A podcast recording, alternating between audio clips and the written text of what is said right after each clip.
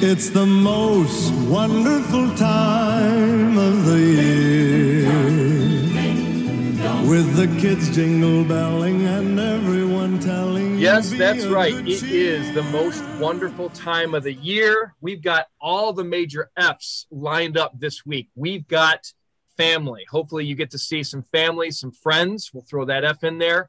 We've got some great food. We'll talk about that on this episode of College Football Impact on the CFP podcast. We've got maybe some fine fermented flavors, whatever your beverage of choice or beverages. Uh, make sure you do it responsibly. And then there's the big F, gentlemen. That is football. That's the best part of this week. That's why, to me, this is my favorite week of the year. And for all those reasons I just laid out. But if you're a football fan, if you're a fan of eating, if you're a fan of just taking time off of work, which I think is needed for some people, it's awesome. It doesn't get much better than this. So I am Chappy. I am joined by my friends and my co hosts, my college football brethren, Mr. Mike Waxman from Columbus, Ohio, and Mr. Pat Sullivan from Boston, Mass. Gentlemen, let's start off with some pregame thoughts. Wax, we'll go to you. What's on your mind? Pregame thoughts before we get into it today. Well, I agree with you. I think that this is a great weekend. Um, family food football, um, rivalry games, which means that if you've been waiting all season to kind of stick it to the team that you really hate, this is your chance. Yep. Um, but it's also kind of bittersweet because it's the really the last big regular weekend of the season, and you're thinking, where the hell did it go? We were just like at week one not that long ago, and yeah. now it's done. So it's kind of a mixed emotions, but I agree. We are going to have the bowl games and we're going to have the CFP. So there can't be too much complaining. The only complaining I will do is if someone decides to steal the last piece of pumpkin pie from me then we got some problems. fair enough. Fair enough. Mr. Sullivan, your thoughts on what we've got coming up or looking back on last weekend? Yeah, you know, there's, uh, there's, we go through this every year with Wax, and I don't understand why he likes pumpkin pie. I, have never met a single person that likes pumpkin pie. I know it's in the Christmas songs, but for some reason, the Wax Man likes the pumpkin pie. But you know what? The Wax Man hit another axe this week with Dan Mullen over in Florida. So he's two for two on his Wax axe list. So I'm not going to try to upset him too much because I don't want to be uh, acts from CF, uh, CFI here. So, you know what, Wax, I'm going to send you good side, and I'm not going to talk anymore about pumpkin pie. So it's off limits now. Uh, but you know what? You forgot two F's in, uh, in your beginning intro here, and that's fix and forget. And that's uh, what LSU and what Florida and what all these teams coming up are going to have to do is they're going to have to fix their team in the offseason and put 2021 behind them. They're going to have to forget about it quickly because these this season for those teams was just such an abomination. They need to make sure that that fan base, that, that alumni, their supporters, their boosters, that they quickly forget, and it's going to come with the hiring of whoever the next head ball coach is. Uh, Chappy, I know you're a little more in touch with who the leading candidates are on this, but whoever they get down in the bayou, whoever they get in the swamp, they're going to have to be big time coaches because you cannot swing and miss in the SEC. Yeah, and and you brought up two other Fs: uh, the fans and funds, right? So whoever they're going to hire, they're going to have to be somebody that's going to bring those fans back, give them some some faith. There's another F word for us, and um, also make sure that the funds are coming in, donors, people coming to the seats, people buying into the program. And speaking of funds, I, I am blown away at how much money is exchanging hands and how little a contract or a timeline might be. Case in point, I'm hearing word that Bryan Harsin is a candidate for the Washington job, which doesn't surprise me, but he just signed a con- he's not even a full calendar year into his job. There's people who are talking about Steve Sarkisian possibly being on the hot seat and being booted from Austin, Texas after they fired Tom Herman with a 60 something to 20 something blowout bowl victory over Colorado on a national stage with a lot of good things pointing in the right direction. And then Herman is ousted out of there. So uh, a lot of things to, to think about, to talk about. And we're going to get to that food in a little bit, but I'm with you, Sully. I am not going to get on Wax's bad side because with all the things that he's brought the hammer down on, I don't want to be the next one. And we'll talk about food in one of our later segments. So a little news and notes here. Coaching news. We talked about, you, you mentioned Dan Mullen. He's out at Florida. Chip Lindsey out at Troy. So that puts the magic number of coaching openings, I think, at 12 right now. One of them, of course, was was filled by Clay Helton, who is going to go to Georgia Southern. I think kind of a cool move for them in the fact that he gets to scout this program and, and know what his team is going to look like going into it.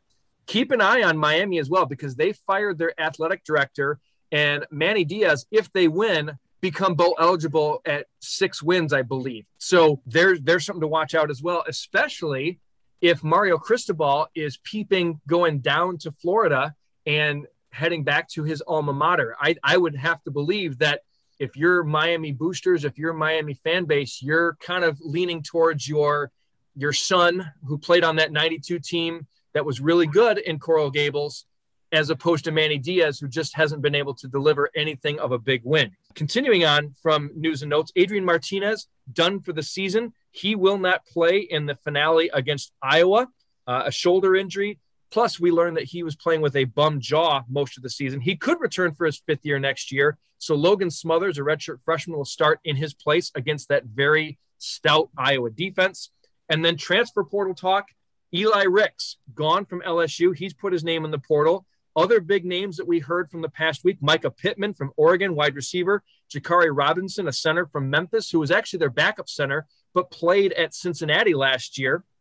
Outside linebacker Tim Terry from Buffalo, Brock Sturges, starting running back for Texas State, Anthony Watts from Purdue, defensive tackle, Xavier Williams from Alabama, and then Hassan Hall, a very fast, very speedy running back and kick returner for Louisville. So, anything jump out with those news and notes or anything you want to hit on before we move ahead?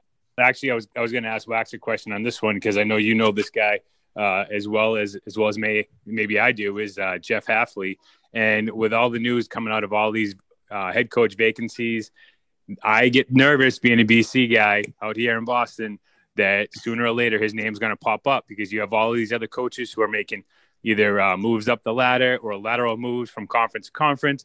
And uh, I get it; it's obviously a big Power Five job out in in Boston but you can only recruit so much out there. It's a school that puts way too much pressure uh, on academics, and rightfully so. Uh, but it, it, certainly limits the pool of, uh, of talent you can get out there. And let's face it, not a lot of people want to come in uh, and live in Boston year round when you can go to Miami or California or you know Georgia. So, want to hear from you guys. I got a lot of listeners out here in Boston. Are we uh, are we going to have to be looking for a coach sometime soon here? You know what? I think that that Hafley. I mean, BC is better this year, but I don't know that they've really gotten over that hump. Certainly, the injury to to Phil didn't help with the offense. It kind of became stagnant. I think you've got another at least year or two. If he can get them to consistently be a seven, eight win team, then I think he's going to be on the short list for a lot of jobs. But right now, I think he's still in the building stage and I don't know, like, would he take the Troy job? That would be a lateral move. That would be a down move. Yeah. Washington, I don't know if he's quite ready for that stage yet. I think he likes where he is, and I think he wants to build and show that maybe he can take on Clemson and take on some of the the bigger things. I was actually going to talk a little bit also, Chappy. It sounds like the ink is all but dried on Sonny Dykes going to TCU, which yep. I know that he really wants, and I think that would be a great hire and SMU would be losing out. But it sounds like they have their sights set on Rhett Lashlee, which, if Miami is bringing in a new AD, why not just clean house and let all these people go places and start from scratch? So, Lashlee with his offense, that would not be much of a retooling at SMU because it's already an offensive minded school. And TCU, uh, Sonny was there for a year before, and he really liked Gary Patterson. He really liked the area, and he liked what the culture can be and what you can do at TCU. So that's another one to look at. And breaking news James Franklin signed a 10 year, $85 million deal to stay at Penn State. Well, that's what it says on paper. I'm still not sold that he's not going to test uh, the Florida job because he's got a second home in Florida. And also, uh, I would put more stock in the USC job if Franklin wants to get out of the shadow of Ohio State and basically go to a conference where he can pretty much be the king. So, to throw it back to your question, Sully, if James Franklin ends up saying poo poo to that deal and, and, basically, you know, he buys it out or he gives the money back, however it's going to work out, he goes elsewhere. I think Hafley could be near the top of that short list to come to Happy Valley because he coached in Pittsburgh before and I know that people at Penn State would love to have a former Ohio State coach, somebody on the in, to come in there and try and infiltrate and, and knock down the Buckeyes from the, the Big Ten East. So just food for thought. Now, we have bigger things to talk about, and that is the hardware that's going to be dished out in New York City in early December. So we're going to get to a new segment called Light 'em Up.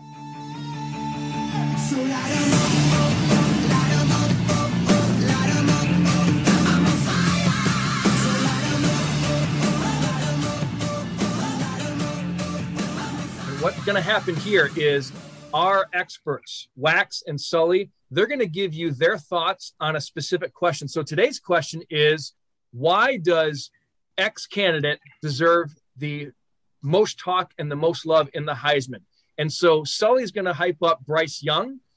Wax is going to talk about CJ Stroud from Ohio State. Now, we'll let Sully go first because the Alabama Crimson Tide currently are ranked third in the CFP. So, because of that lower ranking, we're going to give you the honors in the T box first, Mr. Sullivan, and then we'll throw it to you, Wax, about why CJ Stroud from Ohio State deserves more people's loves and attention and votes over Mr. Young. So, Sully, tell us why does Bryce Young deserve our Heisman vote right now?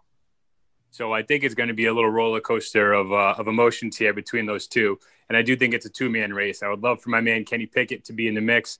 Uh, I just don't think he's going to be because even though he's going to get to the ACC championship, I'm not sure it's high profile enough for some of these voters to really take him serious. And uh, let's be honest, it's always going to be really between teams that are in the mix with the CFP, anyways, that are going to be uh, in the mix in uh, in New York. But listen, CJ obviously has a much more high profile game this weekend. Sure, the Iron Bowl is a big game with Alabama and Auburn, but Auburn isn't even a top 25 team. Uh, they don't pose that threat right now where uh, you know, he has to where you know uh, Bryce Young has to go out and throw for 500 yards and six touchdowns to be able to win the game.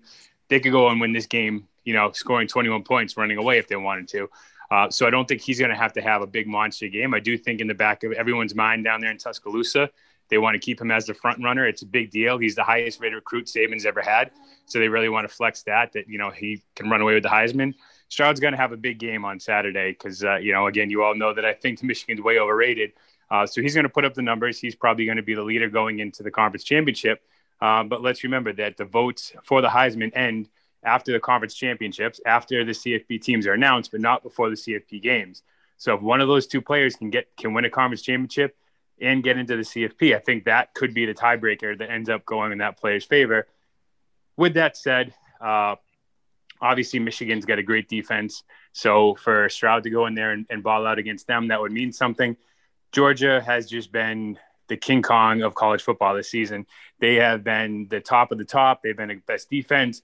You know, they get uh, big number 99 there who just looks like King Kong and and uh, looks like an absolute monster to run against. And I guess even scores touchdowns now. But, you know, you, you can't run on that team as efficiently as you can most other teams on Alabama's schedule. So they're going to have to throw the ball. I think Bryce Young has been an incredible decision maker this season. Uh, he's he's had very limited turnovers. He doesn't make any bad plays. He's kind of get that veteran savvy. He throws the ball away uh, as opposed to taking a sack. He's starting to run the ball more. I think we're going to see a huge performance by him in two weeks uh, against Georgia, and I think that is going to seal the deal. I think Stroud's going to have a great weekend this weekend, but uh, against Wisconsin in the Big Ten championship, I think he's going to struggle a little bit just because that defense is so good. And uh, I think Bryce Young's going to win it just based off of what he's going to do against Georgia in two weeks.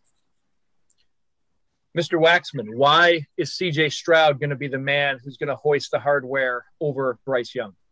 Well, everything that Sully said is um, is actually correct. Uh, Bryce Young is 18 and zero in terms of touchdowns and interceptions uh, since the Texas A&M game. But that's why I want to focus on. Everyone talks about having a Heisman moment or a Heisman game. Um, obviously, uh, Young was very good over the weekend, throwing for over 500 yards and five touchdowns. But against his best passing defense competition, which is Texas A&M, ranked sixth in the country, he only completed 58.3%, and he, he had his lowest yards per attempt of the year at 7.7 against the best defense that he faced. So uh, while I don't necessarily know that CJ Stroud has really had a moment either. Um, for comparison's sake, in the Buckeyes game against Penn State, who is their best pass defense, which is ranked seventh, um, CJ completed almost 68% and had a 9.0 yards per attempt. Now, they won the game um, by nine points Whereas Bryce Young, where Alabama lost to Texas A&M, he certainly wasn't the reason they lost, but it was their biggest game of the year in terms of stout defense, and he looked a little bit mortal. It might be the only time he's looked mortal this year. And for CJ Stroud, I'm giving the first three games a wash because we know that he had an injured shoulder. Since then, he has not completed less than 65% of his passes, and he's only thrown two interceptions while throwing 28 touchdowns. So the Buckeyes offense is one of the best of the year. Certainly, he is a big part of it, and the receivers are a big part of it, and that may hamper him. But when we've seen Kyle McCord come in, that offense did not look as efficient the week that Kyle McCord played. So True. I think there's something to be said for Stroud and his performance, considering he had never thrown a pass coming into a college game. So I think he puts up decent numbers against Michigan this week. I think he puts up decent numbers against Wisconsin. And I think that it will be just enough. It is a two man race, and I think it's going to be a close race. But especially if Ohio State wins and Alabama loses in their conference championship, that may be what tips the balance in favor of CJ Stroud. I have to defer to Sully just on this point, and I'm not saying I necessarily agree with him over you, Wax, but recency bias is a huge thing in poll voters and in also Heisman voters. And if Alabama and Bryce Young defeat the mighty Georgia Bulldogs by whatever margin, and Bryce Young throws one interception or less, completes at least 60% of his passes, and they win, I think that regardless of what CJ Stroud does against a good Wisconsin defense, assuming that they play in the Big Ten championship. So that's one thing. Stroud needs to be a Wisconsin Badger fan this weekend because it's not going to look nearly as good for his resume if they have to play against Minnesota or Iowa, even though Iowa has a pretty good defense. That Wisconsin defense is best of the best in the North. So, but even with that, I think knocking off the quote unquote unbeatable Georgia Bulldogs is going to look a little bit better in recency bias mind of these Heisman voters. So just something to think about. I'm not saying that that's the way it's going to be, uh, but that would be the way that I lean based on that. So let's get into more of these rivalries. So we talked about the Iron Bowl, Auburn, Alabama, Michigan, Ohio State. Then, of course, there's all the big games with the championships and the bowl games, but rivalry week is my favorite week of the season. I love seeing these teams. So, Wax, you're going to try and stump us with some rivalry questions. Hit us up with this trivia, and let's see how well Mr. Sullivan and I know our college football rivalries. Okay, I'm going to give you a couple of easy ones, maybe a sort of difficult one, and then maybe one, possibly two, depending on how you've done, that are pretty difficult. So okay. um, we'll start out with uh, with the early with the uh, easy one. BYU and Utah play in a game that is called the Holy War. Yes. Um, one of my favorites, the trophy in the Indiana Purdue game is. Sully, I know this, but I'm going to give you first dibs.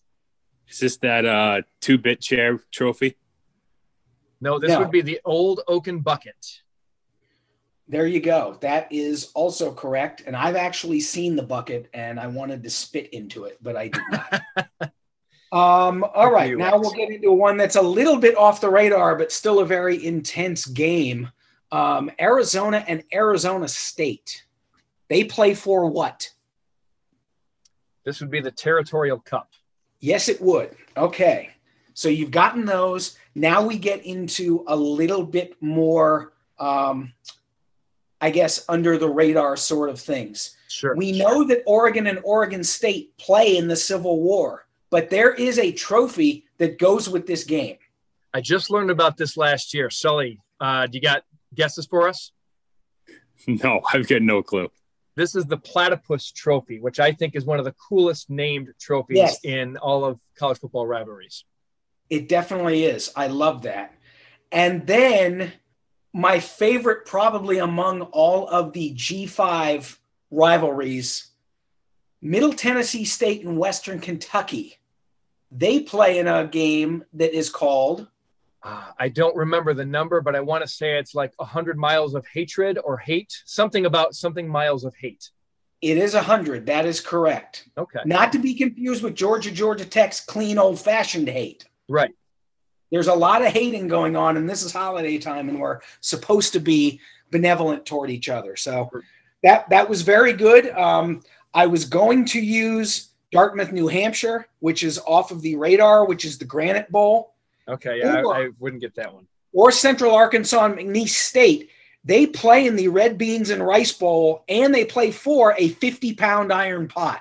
So next time you go to Central Arkansas and McNeese, go check out the 50 pound pot, see if you've got some red beans and rice in it.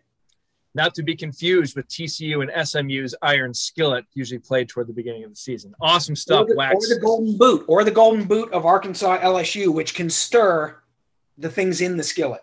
Absolutely. And then there's also the bronze boot for Colorado State, Wyoming. But I could go off on this all yes. night. This is my wheelhouse. I love rivalry week, like we talked about at the beginning. So let's move on to segment two. This is conference calls.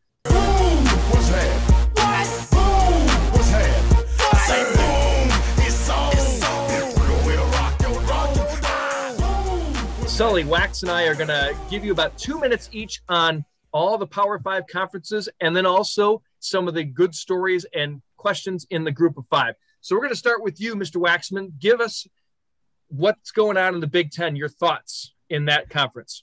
Well, it brings me back to my childhood. It's Buckeyes and Wolverines for a CFP berth. Back in the old days, it would be for the Big Ten, which usually meant you were in the hunt for the national championship. It may not be a Big Ten title because they've got a championship game uh, next week, but it certainly feels like the Big Two, Little Eight. Yes, you've got Wisconsin, who's good, and you've got Iowa, who's good, but no one really thinks that they are championship teams.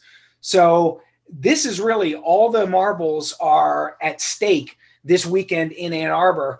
And it's, it's really, these are some of my favorite games. I've witnessed like 15 of them in person, and I've seen the last uh, eight or so on TV, and I still get goosebumps even though I'm on the television, uh, that it's on the television when this game um, gets going. So it certainly is a lot of fun. And as you said, they're still waiting to see who the opponent would be for one of those two teams out of the West. My money is on Wisconsin, but I know that yep. Iowa and Minnesota each have a shot, but they need help. Right. So, um, so I think mo- just about every eye in the Big Ten is going to be focused on Ann Arbor around noon on Saturday, and I, for one, cannot wait. It's new, but it's also old based on the stakes. Yes, sir. Yes, sir. Let's go to the SEC, Sully. Uh, talk about Bama having a chance to beat Georgia. Yeah, you know what? I'm actually going to call an audible here, chap, and I'm and I get two conferences, the SEC and the ACC, and I'm going to go through both of them here because cool. uh, I know we're up against a break. You know, this weekend there's only one uh, ranked rivalry game with SEC teams. It's Ole Miss and Mississippi State. But the games that I'm really looking forward to, uh, the rivalry games, Florida State against Florida. Both teams are five and six the winner of that game goes to a bowl. The loser is out of the postseason. So that game has always had high stakes. Could you picture any more higher stakes than knocking your opponent, your hated rival, guys you played high school against, knocking them out of the bowl season? I mean, you can't get any bigger than that. Um, and then Clemson against South Carolina. That game is very intriguing for many reasons. Obviously, because of the rivalry. South Carolina is six and five. They have a chance to go seven and five on the season. I mean, how big is that? and this is probably their best chance of, of hanging with Clemson. Uh, in in a long recent while, Clemson's eight and three. They looked really good against Wake last week. Interesting to see if they can carry it over. Um, Dabo has never really coached these guys without uh, CFP on the line, so it's going to be interesting to see how these guys get up for. You know, a lot of these seniors or juniors, it might be their last game. They might not be going bowling. So there's a lot in the line here for both teams. So I'm looking forward to those SEC ACC matchups. But figured I'd throw them all into one group since uh, they're both relevant. Yeah, and there's there's quite a few SEC ACC matchups this weekend. So you talked about those two. Uh, Georgia plays Georgia Tech in the rivalry that Wax mentioned. Uh, Williams-Brice Stadium is going to be rocking in Columbia, South Carolina. Kern Craft will be going full blast. So I'm kind of pulling for Shane Beamer and you know his chances at possibly being named coach of the year. I think it's a great story. Good to see South Carolina doing some good things there, and it's always good to see a little bit of uh, people at the top getting knocked down a little bit. No ill will against Clemson, but it is kind of good to see a little bit more parity this season, even though it means that the ACC is slightly down. Uh, I'm going to talk quickly about Pac-12. So, Pac-12 sorry, you had your shot and you blew it. So maybe next year is is when we can start to get excited. So you look at Oregon, all they had to do was beat Utah, which was a tall task. And not only did they lose, they got stomped by the Utes. Uh, Utah got their their stubbing early in the year, so losing those three games in the first two months, which included on the I mean all of them were on the road, but that included San Diego State, BYU, who both of them are in the top 20, so not too shabby. And both those losses came by a total of 11. But then you go and you lose to Oregon State on the road by eight points.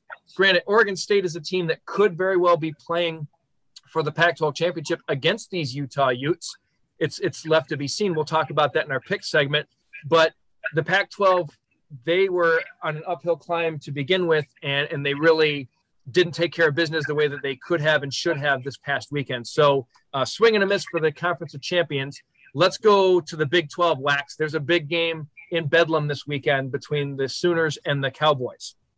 Yes, I love it when Bedlam has high stakes and it doesn't get much bigger than this. Um, Oklahoma State, they've kind of been laying in the weeds all season. No one really talked about them because they didn't have a flashy offense. They were defense oriented. And as we know, points is what gets eyes on TVs and what gets people talking. But their offense has actually gotten better the last few weeks. But this defense that Jim Knowles has put together is right up there with Wisconsin and Georgia. I mean, they are really making teams work. And if you want to talk about a team that's had to work for everything that it's gotten, the Oklahoma offense, I think a lot of people thought that Oklahoma was just going to cruise right into the CFP, maybe have a couple of challenging games. But that has been the model of dysfunction this year, and it's not something you would expect from Lincoln Riley. So this is going to be really fascinating to see if the offense, which has not been able to get out of its way all year, can finally put it together against easily the best defensive team that they're going to see all season. And this might be one of Mike Gundy's best coaching jobs because he has almost no stars on offense and they still find ways to win games. So I'm really looking forward to that. I'm also looking forward to, and this will be in my betting segment later, um, how Texas finishes the season against Kansas State, who is not a pushover team. Nope. Is Sark going to be just on the brink of 500 with five wins, or is that going to be a four and seven year and really look a lot worse? So I'm watching that one too. Yeah, and not only four and seven, but ending the year with what five consecutive losses potentially yes. uh, after starting off four and two and scoring on the first play against Oklahoma in the Red River rivalry, a game that looked like it could have been a blowout one way but again, Texas just couldn't pull it together for that one. Uh, we're going to end here with group of five. So Cincinnati's back, gentlemen. I, I am convinced now that this is a Cincinnati team that deserves to be in the college football playoff if they win out. I don't care what else happens. I don't care what shakes down. Cincinnati was a field goal away from knocking off Georgia last season. They carried over that momentum this year. And I know people talk about some some close games. Look, they've only had one one touchdown game. So their closest margin of victory is seven points. They have their second closest margin of victory is eight points. Everything else has been a two score victory for the Bearcats. They've won the games that are in front of them. And if you want to compare, they beat Tulsa uh, close. Okay, that was the seven point game. And, and it looks like maybe they should have lost it at the end. But Ohio State, this outstanding juggernaut of an offense of Ohio State, they only led the Golden Hurricane 27 20 late in the fourth quarter. They ended up winning by 21 points because of a late touchdown and then a pick six, which basically was running out the clock at that point in, in desperation for Tulsa. Uh, they beat a Tulane team by uh, double digits, whereas Oklahoma, who some people feel if they win out should be in the college football playoff, maybe over Cincinnati, they beat the Tulane Green Wave by five points at home, whereas Cincy had to go on the road and do it. Uh, they've controlled games. They the only two games where they have not been on the plus side of win probability is Indiana. They were minus 80%. So Indiana at one point in the first half looked like they had an 80% chance of winning. But Cincinnati, like good teams do, they came out, they made adjustments, and they stomped them in the second half. And then Notre Dame, Notre Dame only really controlled that game for the first quarter. And then early in the second, Cincinnati took over and they had the win probability from there on out. They really had no, uh, you know, questionable moment from the second quarter on in that game out in South Bend, mind you. They've got a top seven ranking in pass efficiency defense, scoring defense, total defense, red zone defense. They also have the 12th best, most pass efficient offense and the number eight scoring offense. They're averaging 40 points a game. So when you talk about style points, when you talk about impressive on both sides of the ball, they're only giving up 16 points a game. Their pass defense is lights out. They've got four quality candidates who could be All Americans in some level, first, second, or third team in their secondary. They've got a good run game. Desmond Ridder is a winner at quarterback. So at this point, unless they lose against ECU this weekend, or unless they lose in the AAC championship against a good Houston team, there is no way anybody can convince me that the Cincinnati Bearcats don't belong in the CFP. And giving some last final love for group of five UTSA. Look, they're 10 and 0. They look really good. Congratulations. But five of their wins this year, gentlemen, are by one score. And that's against the 130th ranked schedule in the country.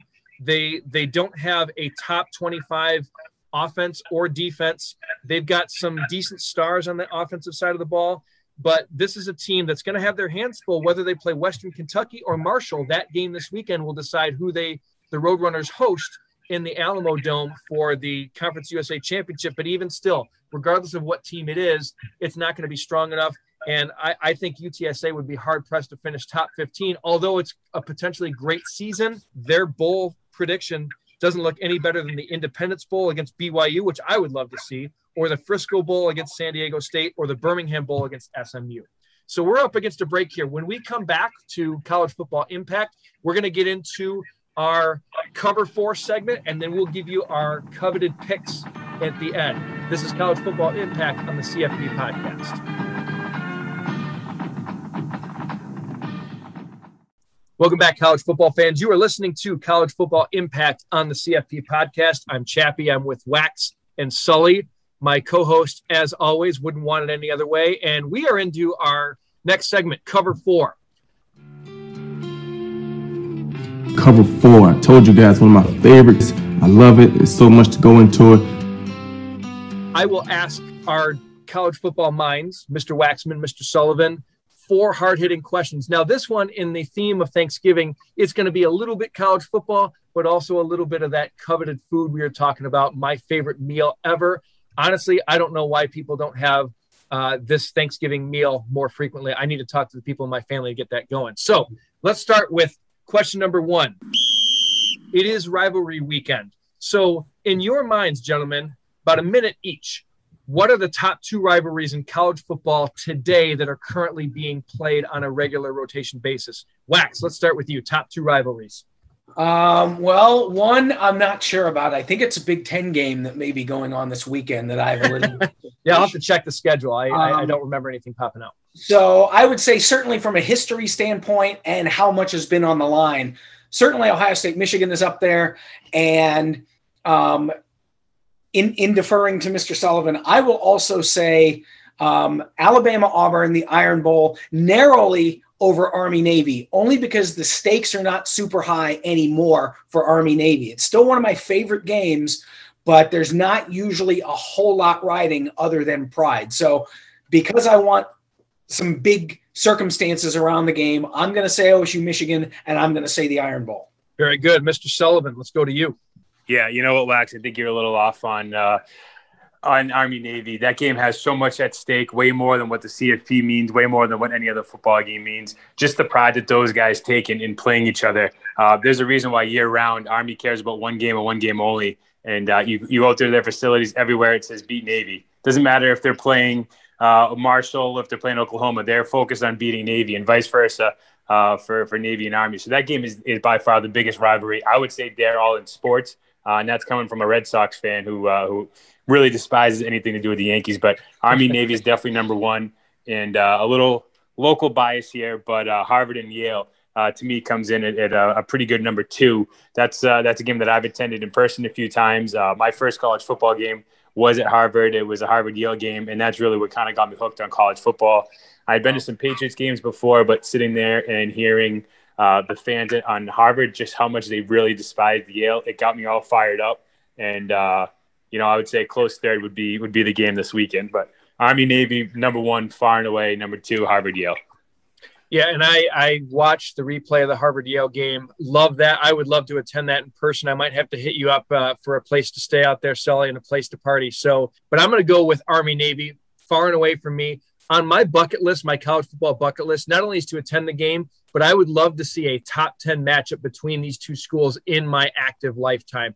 I I block out everything. That's a day that people know when Army Navy's on, I'm I'm unavailable. Uh, don't call me. Don't ask me to do anything that's what I'm doing. I love that rivalry. I love the game. I love how it's separated and isolated so that way the whole nation can watch it. So that's far and away number one for me as well. And number two, I actually do like the Red River rivalry. Now, having lived in Texas, I really don't have any ties to the University of Texas. I was more an Aggie fan growing up, but I love the hatred between the Horns and the Sooners. And any game where you have a team that no matter they're playing that team or not, I mean, watching Oklahoma against Iowa State this past weekend, fans and players in celebration were putting the horns down. Now, nowhere else do you see that kind of gesture with any of the rivalry when those two teams aren't even playing. So to me, that kind of goes into it. And thankfully, in the last 20 years, we've seen some pretty big matchups, some ranked matchups.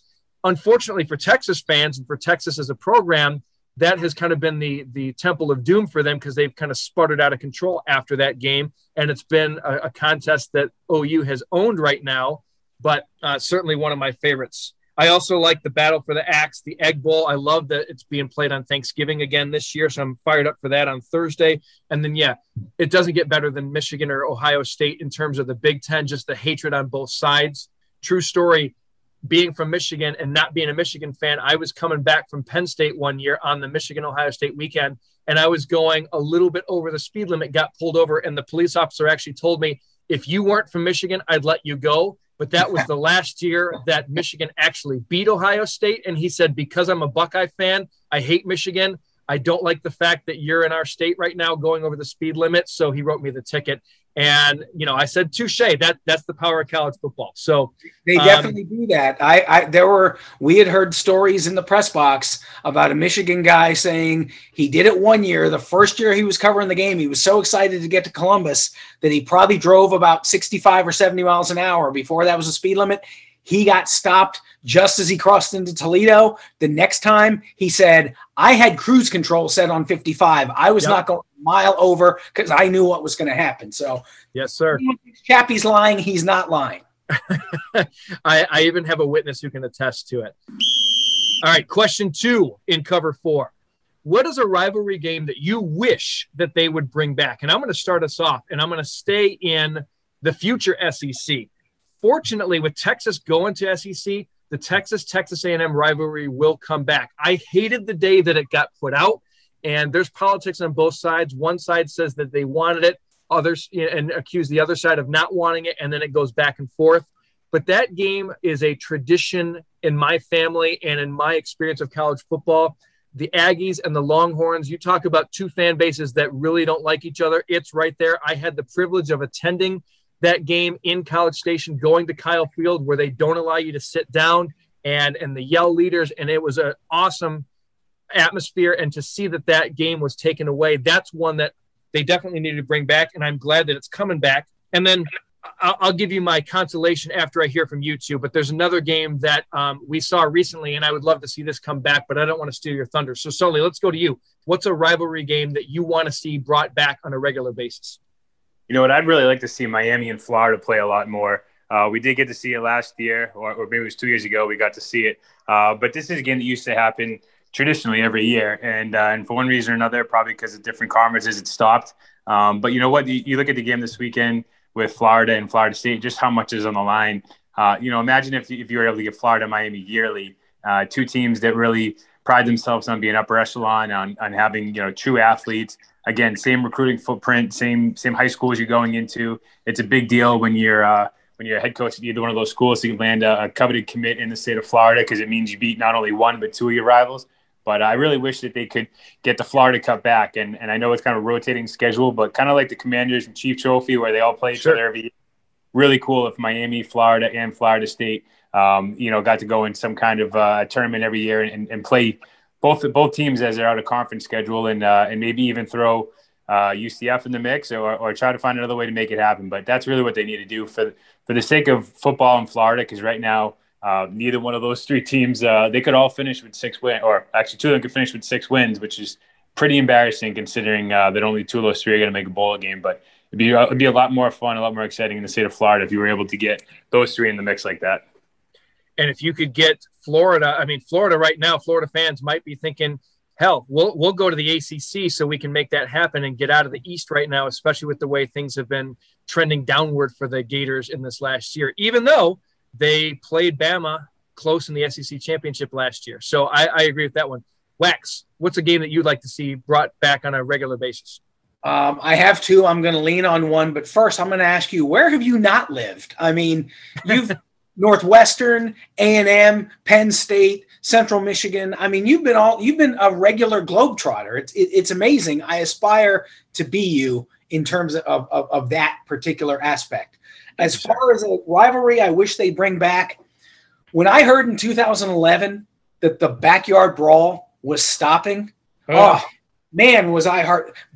And and yeah, they're different states. West Virginia and Pennsylvania are different states, but the makeup of that rivalry, the fan base, same sort of fans. Valley, Steel, um, somewhat disadvantaged, and they always they found similarities, but then they said, you know what, we just want to knock these guys into the dirt.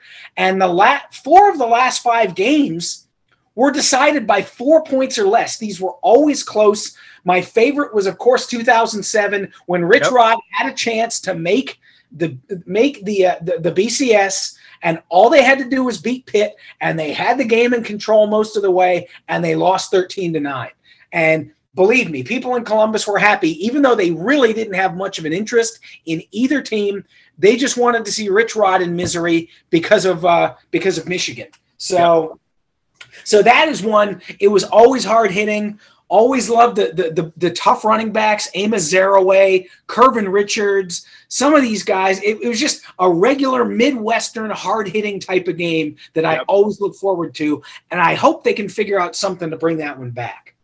I agree. That's one I had on my list. The other one I had is OU Nebraska. Um, yes. Again, a game played kind of around this time. I would love to see that back on a regular basis. I know that we saw him this year. We're going to see him again next year uh, in Lincoln which is good to see. But uh, I, w- I would love to see that on a regular basis, even if it's a non conference that they play earlier in the year because they're not in the same conference currently. I still would love to see that because those two fan bases, um, you know, they still consider that other school one of their rivals.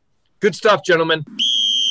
Question three a moment in your college football experience that you have been most thankful for, maybe something personal, a good story, anecdote that we can give to our listeners. Sully, let's start, or I'm sorry, Wax, let's start with you. What's What's a college football moment you're thankful for? Probably the first game that I attended, which was November 2nd, 1976. Ohio State played Illinois. It was a pretty nondescript game. The reason I remember it is twofold. One, it was the first game I attended with my dad. It was about a month before my 10th nice. birthday. And second, the PA announcer that day, you could have heard a pin drop he was announcing scores from around the Big Ten, and he said, and finally, from West Lafayette, Purdue 16, Michigan 14. You nice. could have heard that whole stadium exploded. Illinois was was so far in the background after that score was announced. There were people probably jumping around and hugging each other for like two minutes after they heard that the uh, Boilermakers had knocked off Michigan. So I distinctly remember. Oh, and I also got Nick Buonamici's autograph after the game. I just kind of walked up to him, and I all I knew was his number, and I called him Mister Nick, and he thought that was funny, so he autographed my program. Awesome. What about you, Sully? Yeah, you know, I've I've uh, been fortunate to see some pretty cool stadiums. I've been to Army, which uh, is definitely by far uh, if you've never been there, it's definitely the, the number one stadium to go to. Just that atmosphere with all the cadets and, and everything they put into the pride there is uh, second to none. Kind of going along the themes that uh, that Wax uh, brought up. We were going to the game with his father. Uh, my father and I had a sports bucket list, and uh, one of them was to go to a, a big time college football stadium. And we had a customer out in Columbus who invited us out for a Buckeyes game and you know they they beat um, one of the Florida schools, one of the minor Florida schools, international maybe, Uh, It was like 35 nothing at halftime, but just uh, being able to experience that first big college football game with my father, and uh, you know he, he passed away unexpectedly a year later, so we got to check that off the bucket list, and uh, and that's Nice. you know this is really what's so special about this sport is. Uh, you know, it- it's the wins and losses obviously are great, but it's the memories you make watching them is, is really what makes college football so special. So for Wax and I to both have our uh, most thankful memory to be with our father, that's uh, that's pretty cool. And you know, now being a new father myself and having a six month old, that's something that I look forward to. And uh, now now the pressure's on. I'm gonna have to like really carefully pick which is the first game I bring him to because I can't just Yep. bring him to like you know BC and and, uh, and Brown, right? It's gonna be uh, it's gonna be a good game. Right. Well, I'm going to follow suit. My favorite college football moment I'm most thankful for is 2018 Northwestern and Michigan State. I went to I went with my dad and my uh, my next youngest brother, uh, closest in age to me. He is a Michigan State fan, so we we planned that ahead, and we were treated to one of the most exciting games I've ever seen in person or uh, otherwise. And it went to triple overtime, and that was, of course, the year that Northwestern won the West Division after starting the season. I think one and three, one and four. They lost to Akron, and then they reeled off a number of victories. They were undefeated in the Big Ten West, and they won in triple overtime. The fans stormed the field. It was it was absolutely memorable, but more so because I got to spend it with two people I'm really close to, and I also uh, throw in my brother uh, Chris in the mix as well. I had the fortune of going to Notre Dame Stadium for the first time this year. We went when they played USC. He's a big time Notre Dame fan, so that was special as well. So I've been fortunate to be able to to share college football moments with both my brothers and my dad. Um, and, and fortunately, we're all close, and those are the things that are going to last with us no matter what's going on in the world. So awesome, awesome stuff. Now let's talk food. Okay, we started at the beginning, and and Sully, we are going to uh, we're going to start with you because I know that you want to attack Wax on on some of his stuff. Give us your favorite food on the Thanksgiving table. So one thing, if you could only eat one thing, what is it that you love most, and what do you think is the most overrated on traditional Thanksgiving menus? Well, wax. Uh, don't don't sharpen your axe on me just yet because I'm not going to say that pumpkin pie is the most overrated uh, because I don't really ever have that at my Thanksgiving table. So uh, you know what I, I think is, is really strange, which for some reason a lot of people in my family put at the table, no one ever eats, are pearl onions. Right? I don't understand why they're ever at the table. No one ever eats them. Usually, the youngest kids in the family always plays bets with each other and on who will actually eat one for twenty bucks. So maybe it's for comic value, but there's no reason to ever have a, uh, a pearl onion at your Thanksgiving table. Um, but listen, I'm Irish. Uh, uh, I love Thanksgiving, but uh, the mashed potatoes are what do- does it all for me. You know, you can you can mix it with your turkey, you can put the gravy on it, you can mix it with your corn, you can you know mix it with your stuffing. It's just uh, it's it's the blender of all tastes. You can mix it with anything, and it just gives that better texture, that better feel. Uh, so smashed potatoes for me. I'm gonna say if if it's just generally talking, my favorite food hands down is turkey, and I'm gonna include gravy with that because I do like a good moist bird. But if if I have the option of this, my grandma Giffels' famous stuffing, it is hands down the best. I don't know exactly what she does. I don't know if I want to know. I, I love the mystery. It is delicious. It's something that I make sure that I will literally push family members down to get seconds if it's down between me or them. And for oh, most overrated, sweet potatoes or yams, that always comes up. I've never liked it. I never want it. And and if if we go a Thanksgiving without seeing that on the table, I am totally fine by that. And really just dessert in general. I'm somebody I'd rather fill up with the main course because that's the good stuff. Why waste calories on chocolate and sugars that are really not going to do you much good? So uh, yeah, most overrated sweet potatoes or really any kind of dessert. Now, Wax, let's let's hear you defend your sweet potato pie or your pumpkin pie, I should say. Or is there something else you want to throw out there? Well, I'm going to start with most overrated first. I know that it's a staple of the holidays. I have absolutely no use or time for cranberries, either in sauce or a cranberry roll laid out on the plate. I know a ton of people put it as a little garnish on the side of their plate. You can have that all day. I'm not I'll- touching. A close second is green bean casserole. I don't like casseroles of any kind. So those two things are going to get a hard pass from me. I'm with you. I do really like turkey. Um, I can do with or without gravy because when we have turkey, whoever's making it, whether it's us or us going to someone's house, um, it turns out to be incredibly juicy, even the white meat. So Good. I do like turkey, but I'm going to be in Sully's camp. I love me some mashed potatoes. Put just a little bit of butter on them, let them melt in while they're hot, and then just a pinch of salt. And I can just sit and eat them out of the bowl. Every everyone hates when I do that because then say, "Well, you've touched everything." It's like, look, it was just a spoonful. You can have some, or make a second helping. They're easy to make. So a, a, a good bowl of mashed potatoes are, is going to be gone in about 30 seconds with me. So I love me some mashed potatoes. Hold on, Chappy. So so Wax and I will disagree about who's going to win the Heisman. We'll disagree who's going to win the SEC, but we agree on the mashed potatoes. You know, isn't that just life? It's it's a bonding moment. That's what Thanksgiving is all about. It's bringing people together. And if it's mashed potatoes that does that, then then God bless us, everyone. Hey, you know what? If uh, Thanksgiving can bring the Pokemon Indians together, it can bring a uh, it can bring an eagle and a buckeye together too. I guess. That's right. All right. Well, let's get to the segment that that gives us the most clicks, that that gives you your fix, and that is our pick segment. You either win me or win. Win, win, win, win. Yeah. Curve everything else. Win, win, We are going to break down five games from this upcoming weekend, the ones that you should pay close attention to, and if you want to drop some coin on it, feel free. Our standings so far through 12 weeks of play. We've got Chappy right now at 41 and 29, 59%. Only went two and four last week, so I, I had a rough week. Uh, hoping to rebound from that. Just a one game lead over Mr. Waxman, 40 and 32, 56% on the season. Wax went three and three to top all three of us last week. And then Sully trying to uh, make a comeback, 28 and 38, 42%.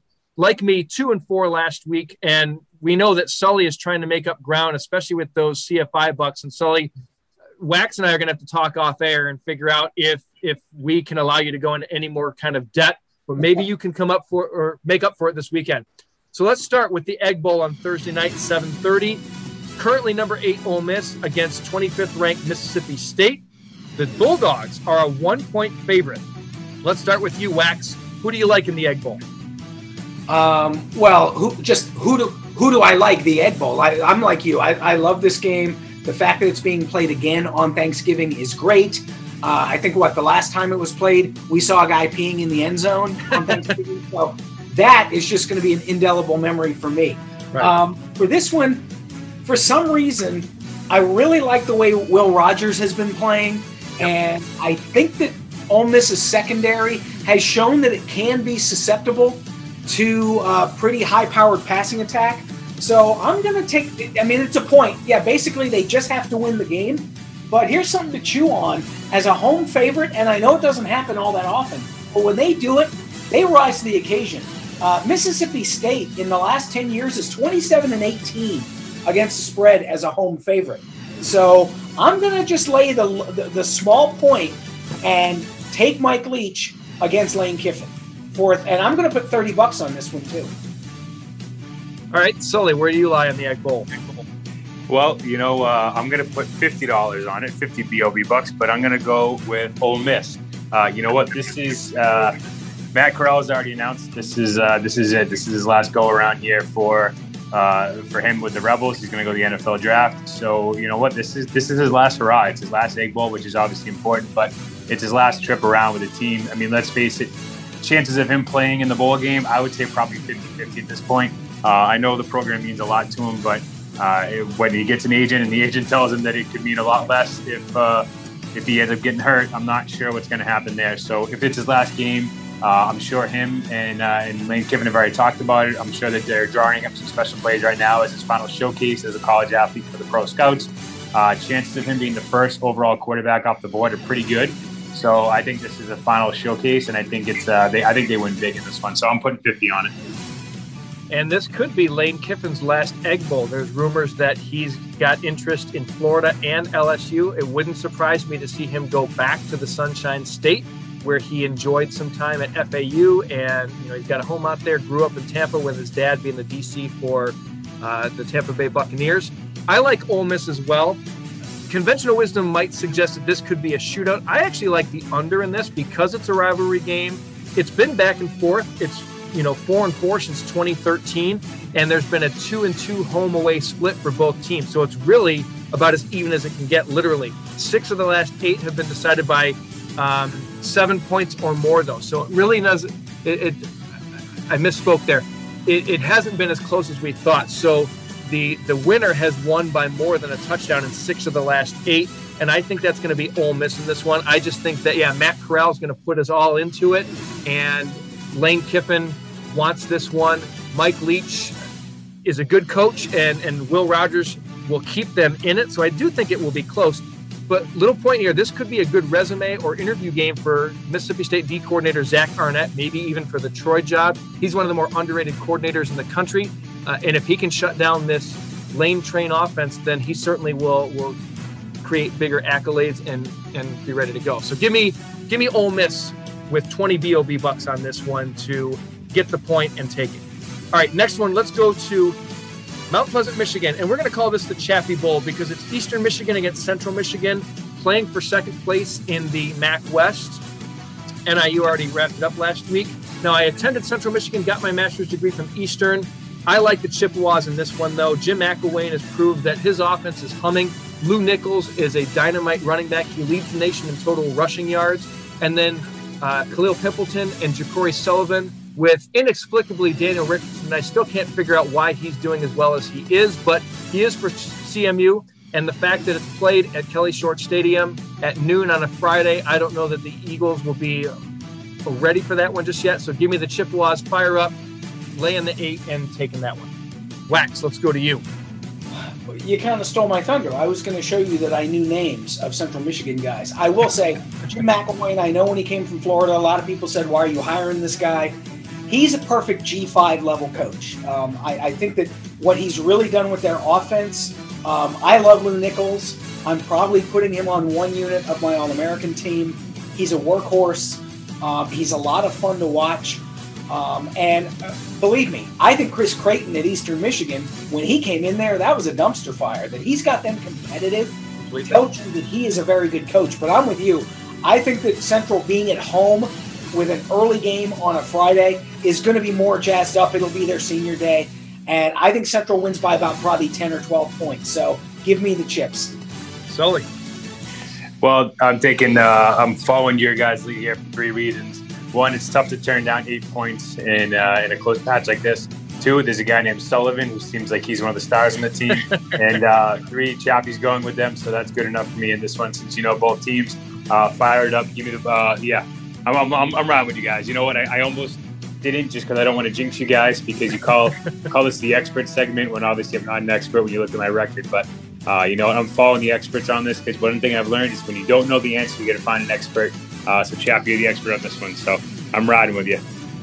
Beautiful. Fire up chips. Let's go to that town in uh, southwest Michigan where the number six Wolverines are getting eight points against the number two Ohio State Buckeyes, a team that some have made the argument might be even better than Georgia because of their style of offense. Debatable, but let's start with you, Wax, because you are a native of Columbus. You have more maybe emotionally invested in this game than, than Sully and I. What do you like between the Buckeyes and the Wolverines? I really have not been worried about this game for years just because of the futility that Jim Harbaugh has had and the mastery that Urban Meyer and Ryan Day had. Even in the 2017 game when JT Barrett got hurt, we didn't know a lot about Dwayne Haskins. But I said, you know what? They're going to find a way to win. This is the first time that I've had a few reservations just because Michigan does look like an actual team this year. And everyone talks about their defense, but their offense has actually been pretty efficient. They're ninth in the country in offensive points per drive. Now, Ohio State is far and away first, but I think if you ask people, is Michigan run by their offense or their defense, they'd say the defense. The offense is not very bad. I worry a little bit about Ohio State being able to block two guys. It's, it's Aidan Hutchinson has been great, but David Ojabo yes. has really kind of flown under the radar. If it was just one guy, like say a Chase Young, and you could double team or you could help with a, a chipping tight end, I'd be thrilled and I'd be taking OSU all day. But you got to worry about two guys. And that could throw CJ Stroud off just enough to where this is a close game. I'd like it to be more like 10. But you know what? I think it stays touchdown game. OSU wins by six, so I'm taking the Wolverines with the points, twenty dollars on the Wolverines. And it, it pains me to do it, but I got to kind of not go with my heart because that's how you end up losing money. That's right. The head always uh, trumps the heart in the in the world of sports predictions, and certainly when you're when you're talking point. Um, it's simple for me for Michigan. They have to run the ball. They have to keep OSU off the field. So that means you go for it on third down, you go for it on fourth down. I don't care where it's at on the field. You got to take these risks. And if it pays off, that's going to keep that uh, Buckeye offense cold on the sideline in Ann Arbor. And if Michigan can sustain long drives and prevent Stroud and TreVeyon Henderson and the nine receivers that they can throw out there in that offense, then Michigan's got a shot. I don't know that it's going to be sustainable. Harbaugh, is, it's been well documented that he hasn't beaten Ohio State, really hasn't beaten any of his rivals, and the closest uh, production that they've had from any team was 2015 when there was that questionable call down going in, and Harbaugh and Michigan fans still don't want to talk about that. Since then, they really haven't had a team quite like this one, so that gives me a little bit of reservation. But Ohio State is humming right now. And unless CJ Stroud just has a very off game and TreVeyon Henderson has the fumbles, I, I see the Buckeyes covering the um, the eight points here and winning convincingly, not 56 to 7 like last week, but convincingly over the Wolverines. Give me Ohio State minus eight. Sully. Guys, guys, guys. You know, you're you're giving Michigan a little too much credit. there it is. The reason why you're giving him too much credit is you are giving Jim Harbaugh too much credit. What happens when he faces a top 10 team? They never show up. The team's not prepared. They're not ready. They get their doors blown off. Uh, you know what? I mean, look what happened against Michigan State. Michigan State's a good team. They're not a great team. And, and they lost to them. I mean, Jim Harbaugh cannot get over the hump and beat a top five team, a top 10 team, certainly not a number two or three team. Uh, this is an easy one for me. Ohio State, I think, is the best team in the country. Uh, I know again, I said it three shows in a row, you never chase a loss and try to double up. But you know what? I'm going to three game losing streak with my heaters, and uh, I'm throwing a thousand, three zeros, one zero zero on the Bucks. This is an easy one for me. And for our listeners, Sully is currently working without two thumbs. So hopefully you can get this back, Sully, and, and you don't have to lose more. Uh, let's go to the Civil War for the Platypus Trophy. Number 11, Oregon, coming off a stinging loss to Utah last week. They host the Oregon State Beavers. This pretty much will be for the de facto Pac 12 North Championship because the winner of this game essentially will take the North unless Washington State wins. They would have the tiebreaker over Oregon State if the Beavers win. Look, uh, these two teams don't like each other. Oregon lost last year in, at uh, Corvallis when they shouldn't have. They lost last week. They are pissed off. And who better to be pissed off than your bitter rival I think because of this, Oregon rolls in this one. Give me 40 CFI bucks on this one. I don't really, I don't think it's going to be close after halftime. I see the Ducks winning maybe by 24 points or more. So give me the green, baby. Sully, what do you like? Yeah, you know what? I'm I'm rolling with the Ducks here too. Maybe I'm giving Cristobal a little too much credit. Uh, he certainly didn't have that team ready to play Utah last week, but uh, I think I think they bounce back. I think it's a veteran team. I think they got a lot of pride in, in uh, Eugene. Uh, they're going to bounce back and they're going to win this one. I'll take them, given the points, and I'll put uh, I'll put 50 on them. All right, we'll add that in. Wax, are you joining the duck train, or do you see the Beavers with with reason to celebrate? You know what? I think Oregon is questioning itself. Um, it didn't just get beat; it got beat up. Utah was the more physical team. Oregon prides itself on being physical with Cristobal, the way he likes to design that team.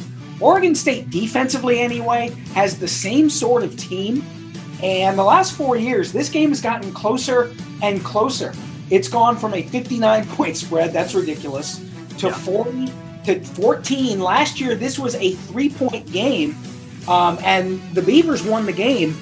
I think that Jonathan Smith has done some really good things there. I don't think he's afraid of Oregon. Um, and I think they're if they lose big, they're at least going to go down swinging. I'm going to put my money on the visitors. Uh, Oregon State has covered four of the last six in the series, so I'm going to lean toward the Beavers. They may not win, but I can see it coming down field goal, four points. That this is a game till the final whistle. Sure. And Oregon has won 11 of the last 13. They've been perfect at home in that span And yeah, seven points is enough for me to think that they can win by a touchdown. But again, I think that they roll in this one.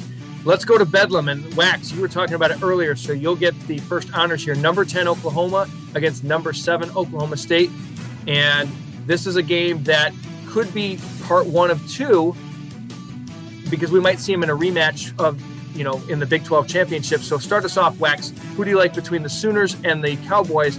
The Pokes are giving giving three and a half points, so they're the favorite here. Who do you like? Um, again, I talked about a little earlier the, the way that Jim Knowles has designed this defense, almost from the, the back forward. Most people like to have the really good defensive line, and and Oklahoma State's defensive line is good, but their back seven is really what makes them go.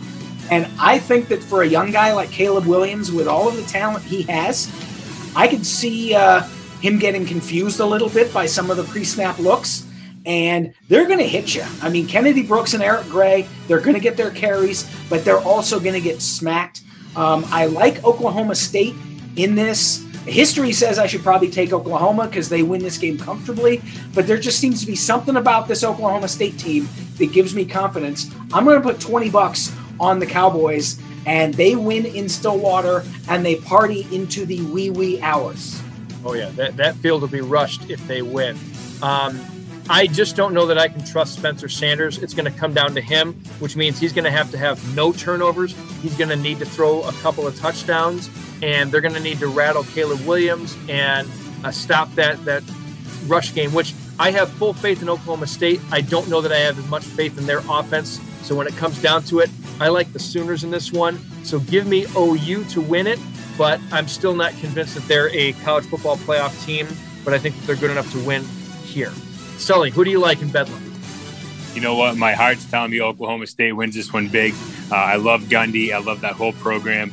Uh, if I could pick a team that could crash the party in the CFP, would be them.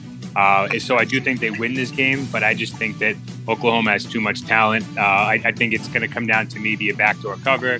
Uh, it could be a late field goal that uh, that wins it for Oklahoma State. But either way, I definitely like the Pokes to win. I'm not going to wager any money on this one because I am going to go with Oklahoma with the points, but uh, I think it's going to be a close one. It's going to be a fun game to watch. And by the way, this see, is the see, see, that, guys. I'm learning, right? I'm not. I'm not just placing money on every game. I'm learning.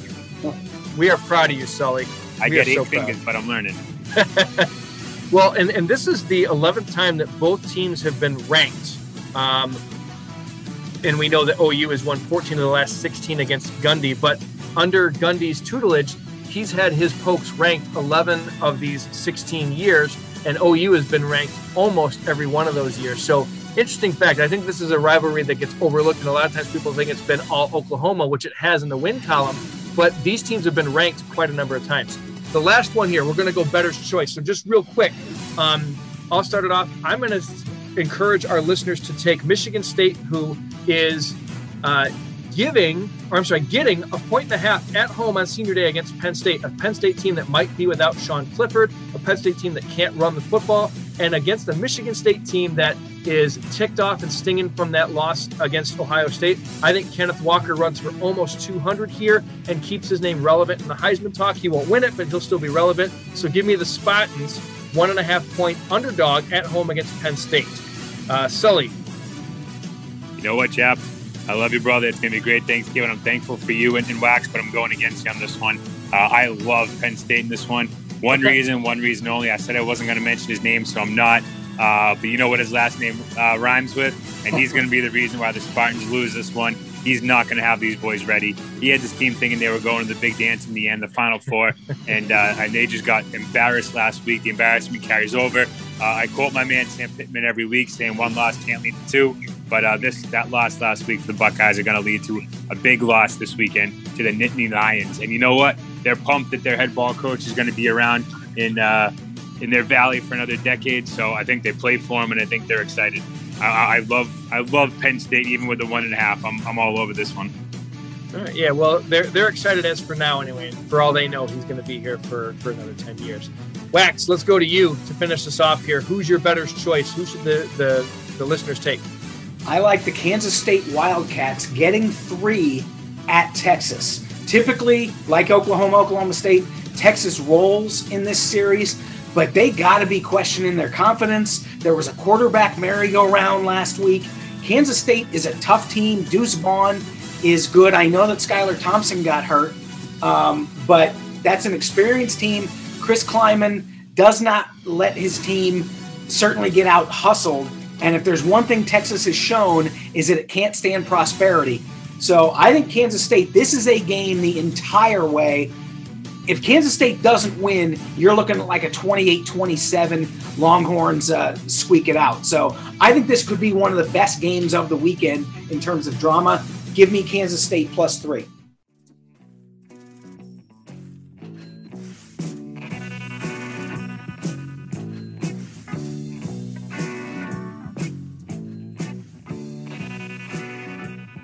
And we're back for another edition of Bip's Bets here on the College Football Impact. And Bip, welcome back, man. You're coming back firing. You were 2 0 against the spread last week.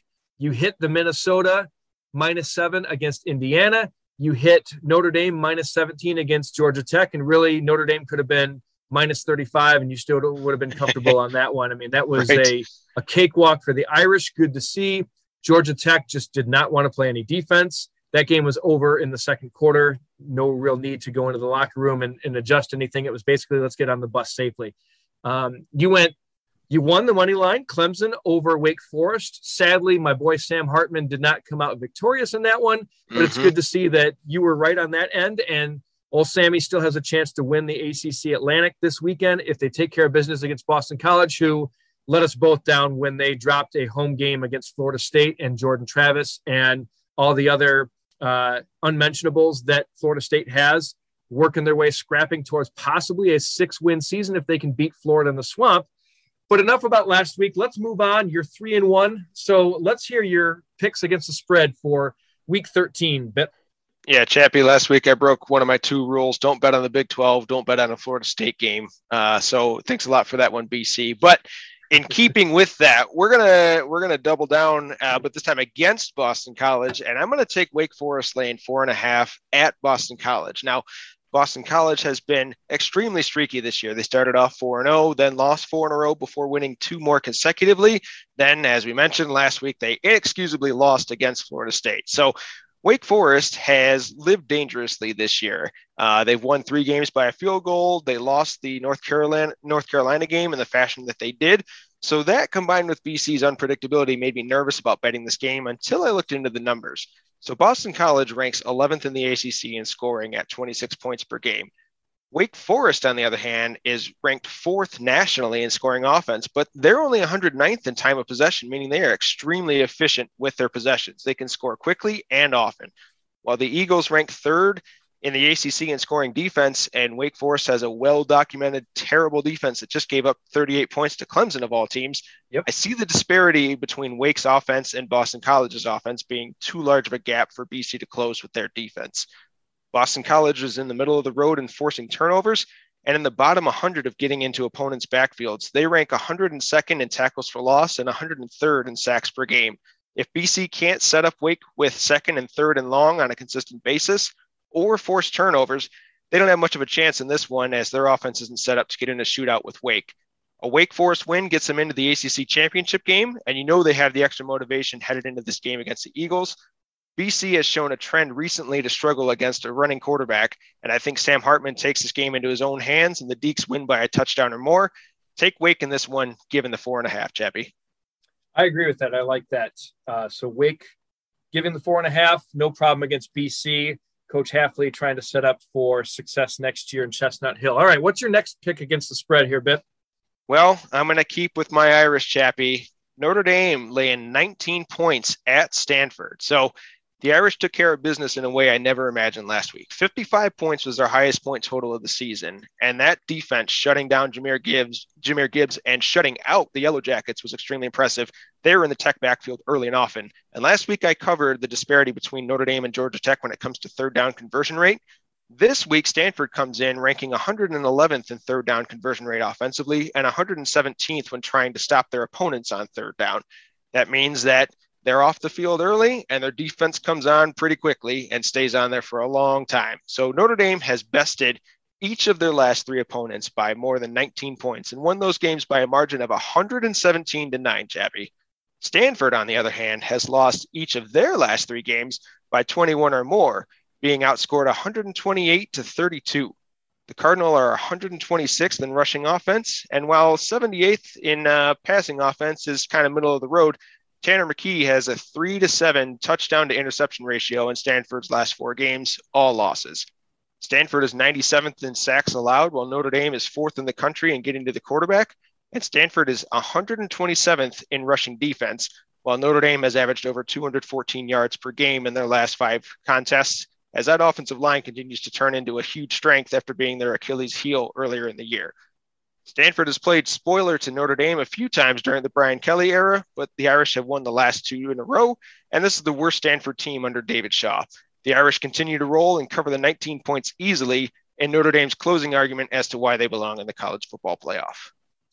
And I can easily see Kyren Williams exclamating that three score difference with a uh, an impressive, tough, rugged touchdown run late in the game. So mm-hmm.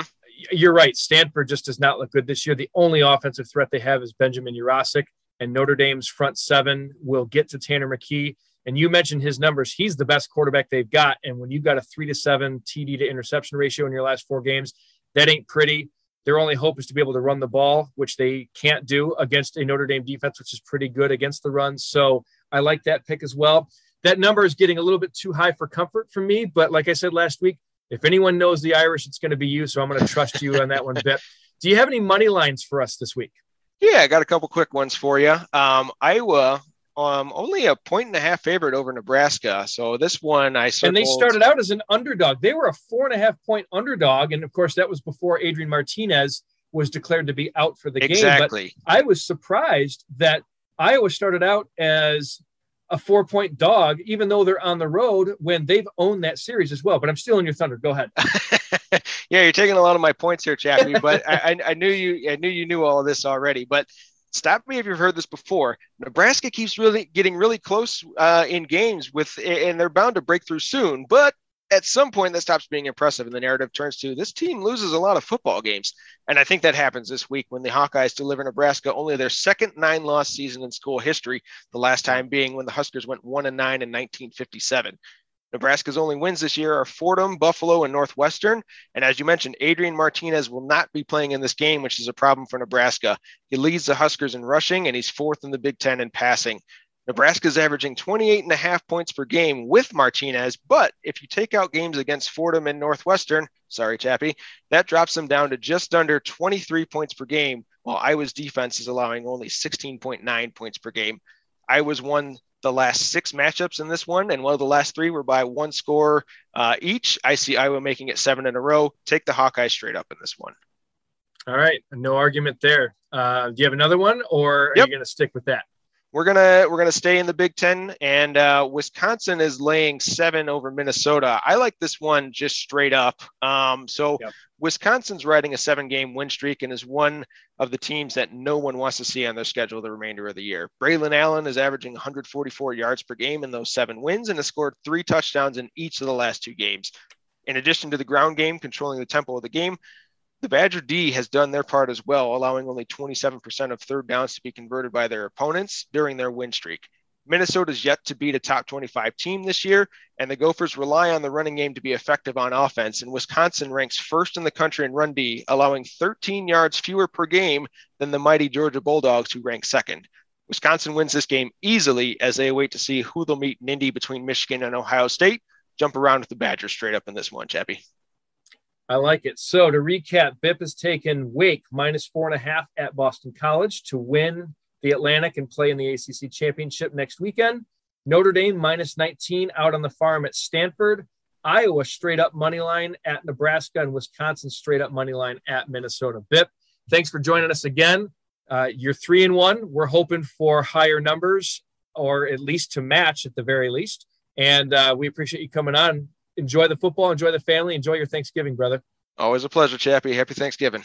All right, that's going to do it for the college football impact on the CFP podcast. Gentlemen, have a great Thanksgiving. I'm thankful for you. I echo your sentiments, Sully. So thanks again, Sully. Thanks, Wax. Thanks for you, all the listeners. Have a great Thanksgiving, everybody.